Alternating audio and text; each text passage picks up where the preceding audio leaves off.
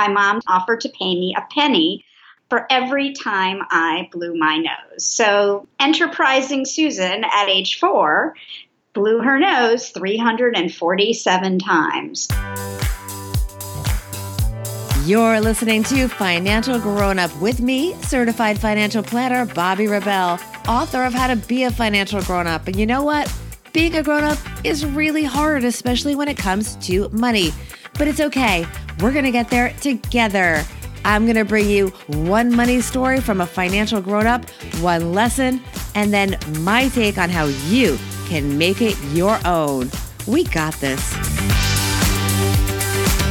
Money is a powerful motivator for us aspiring financial grown-ups and apparently, as we will learn from our guest, for 4-year-olds. It's never too soon to get on board. It doesn't always have to be starting a business, aka a lemonade stand to teach kids about money, as we will learn from our guest, the remarkable Susan McPherson of McPherson Strategies, which provides social impact consulting. Welcome, everyone. Thank you for your reviews and support. I read every one, and they mean so much. For those of you who are new, we keep the episodes short, about 15 minutes, because you're busy, but we know a lot of you binge listen when you have a long commute or are running errands. The idea is to create flex time for podcasts. And speaking of busy, our guest, Susan McPherson, is a moving target traveling the globe, helping her clients, well, make the world a better place through her company, McPherson Strategies. If you are ever fortunate enough to be anywhere near where she is speaking in person, you need to go. Make the time. Susan is such a dynamo, and there's a reason that she was named one of the 25 smartest women on Twitter. So you need to be following this woman on Twitter too. Susan is the consummate connector, and I am so honored to call her a friend, and she shares a fantastic story. Get ready. Here is Susan McPherson. Hey, Susan McPherson, you're a financial grown up. Welcome to the podcast. I am so excited to be here, Bobbi. You know I'm a big fan. Thank you. And I have been working to get on your calendar for quite some time. I know you just got back from a big trip and you are celebrating five years for McPherson Strategies. Congratulations. Thank you. My accidental company. Well, we'll talk more about that in a minute. But for folks that don't know you, they must check you out on social media, where, for example, you were named by Fast Company one of the 25 smartest women on Twitter. And you actually have won a bunch of these Twitter accolades. So people should definitely, and, and by the way, for good reason, because your tweets are absolutely brilliant and profound. But also brilliant and profound is little Susan as a four year old, because that's how old you were when this money story happened. And I can't believe this. this is the most original. And we've done more than 100 shows. I am going to go out there and say this. This is the most original money story we've ever had of Financial Grown Up. Susan McPherson, tell us. Well, I'm thrilled that it, it could meet those uh, expectations. but when I was a young child, I had a terrible issue of getting ear infections all the time because when I would have colds, instead of blowing my nose to clear my airwaves, I would sniffle back in. I just didn't like the thought of putting the tissue up to my nose. What was it about? Why? I it was gooey. Okay. All right. And I think out of frustration, but also out of having to drag me to the doctor's office for all those ear infection treatments, my mom decided to be, um, how can I use this as a lesson for my daughter? And offered to pay me a penny uh, one Sunday for every time I blew my nose. So, enterprising Susan at age four blew her nose 347 times. And in one day, in, in one, day. day. And of course, I looked like Rudolph by the evening um, with a very bright red nose, but I succeeded in the mission of no longer sniffling in. What'd you do with your, your proceeds, Susan? Well, I remember my piggy bank couldn't hold that many, and my dad helped me wrap the pennies so that I could then turn them in to get actual bills. And I think we just socked it away, you know, to spend lots of money at kindergarten because that's where I was headed next. So maybe crayons. the start of your investing career. Exactly. Exactly. So, what is the lesson from that aside from blow your nose, even if you're not being paid? Oh my God. Don't get ear infections. Maybe. No, I think it's learn to count, learn the value. Yes, because you did learn, you know, I have to say, as a four year old, counting to 347, yes. that actually is a big number. Yes. Well, when you're the youngest, you tend to pick up things like that very, very quickly. but seriously, so what do you think are the money lessons that people can take away from that? Especially, I mean, money is a big motivator, obviously, for you. Mm-hmm. You didn't want to blow your nose, but you wanted those pennies. I did. I think it's it's working to make money. It's, you know, nothing falls off trees, right? We all have to work hard and we have to be perseverant. And obviously, my parents were creative, or at least my mother was creative, to get me to think about how I could use something that I either wasn't good at or could be good at. Now, granted, blowing your nose is not something that you would do for a living.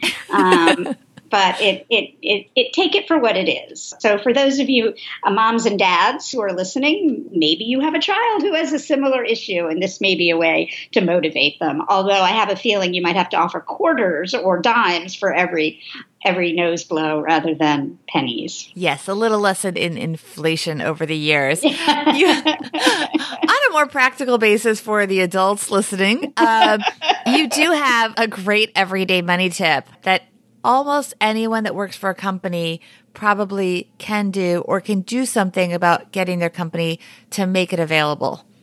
Thank you. Thank you. Yes, such a great question. And I have to say, for those of you who work for corporations or, or businesses, you should always ask if there is an opportunity for paid leave to go volunteer for the causes that you believe in and you also should find out if your company provides matching dollars, which will make any donation you give to a particular cause have greater impact.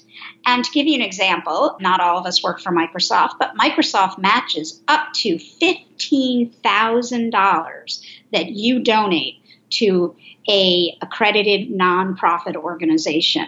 That means if you give 15,000, that nonprofit will get another 15, which is $30,000 in your Whoa. name. That's nice. Yes. That's so, very nice. And that's lost money if you don't simply file the paperwork. Exactly. Exactly. And it's super, super easy. So if you have not inquired at your company, by all means, inquire about both. Many, many companies now are offering a day or several days that you can take to go volunteer at an organization. So I would not miss that opportunity. Thank you, Susan. So let's talk just for a couple of minutes about McPherson Strategies. As I mentioned, it is five years old and you, you jokingly call your accidental company, but it's far from that at this point. You have been quite strategic in it and the company is growing. Tell us more about what the company does and how people can learn more about it and maybe get involved. Oh, thank you so much, Bobbi. I really appreciate that. We are a social impact corporate responsibility communications consultancy, meaning we help companies, nonprofits, social enterprises, and foundations use communications to provide visibility to the good work that they are doing. And that can be a whole plethora of things, but most importantly, it is helping these folks provide visibility to the social impact they are having on today's society.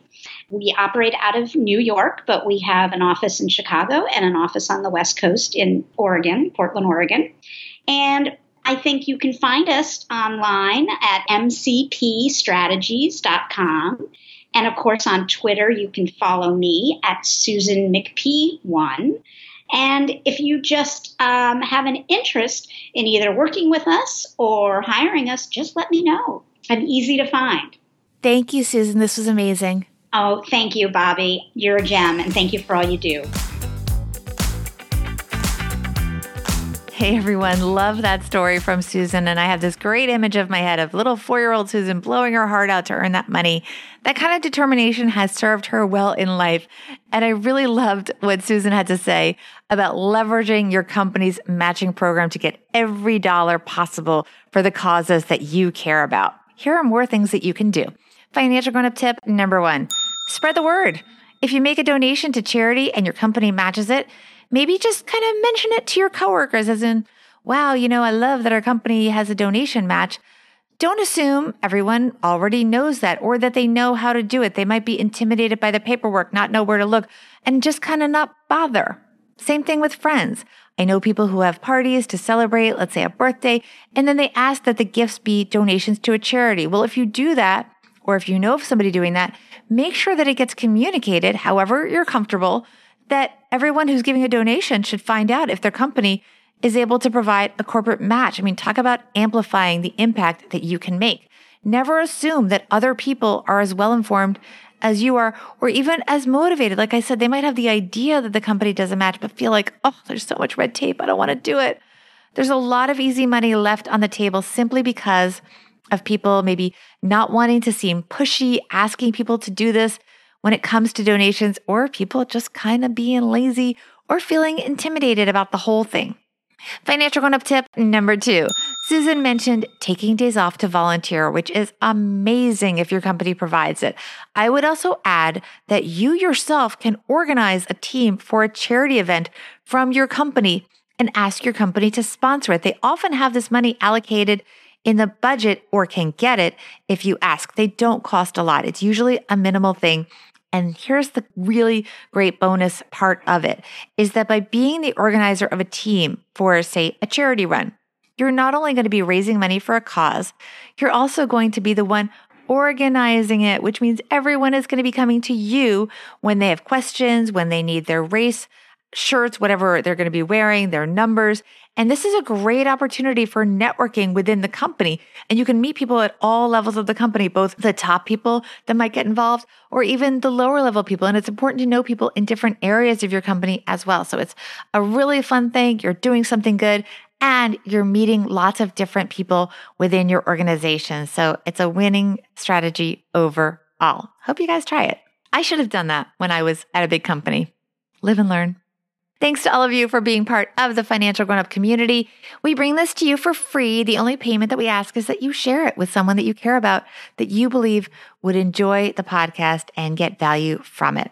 Your reviews and feedback mean the world to us. I read every one. So please take a few minutes to leave a review on Apple Podcasts, aka iTunes, or wherever you listen to the podcast. And like I said, tell a friend to join us as well. And of course, thanks to Susan McPherson for getting us all one step closer to being financial grown ups.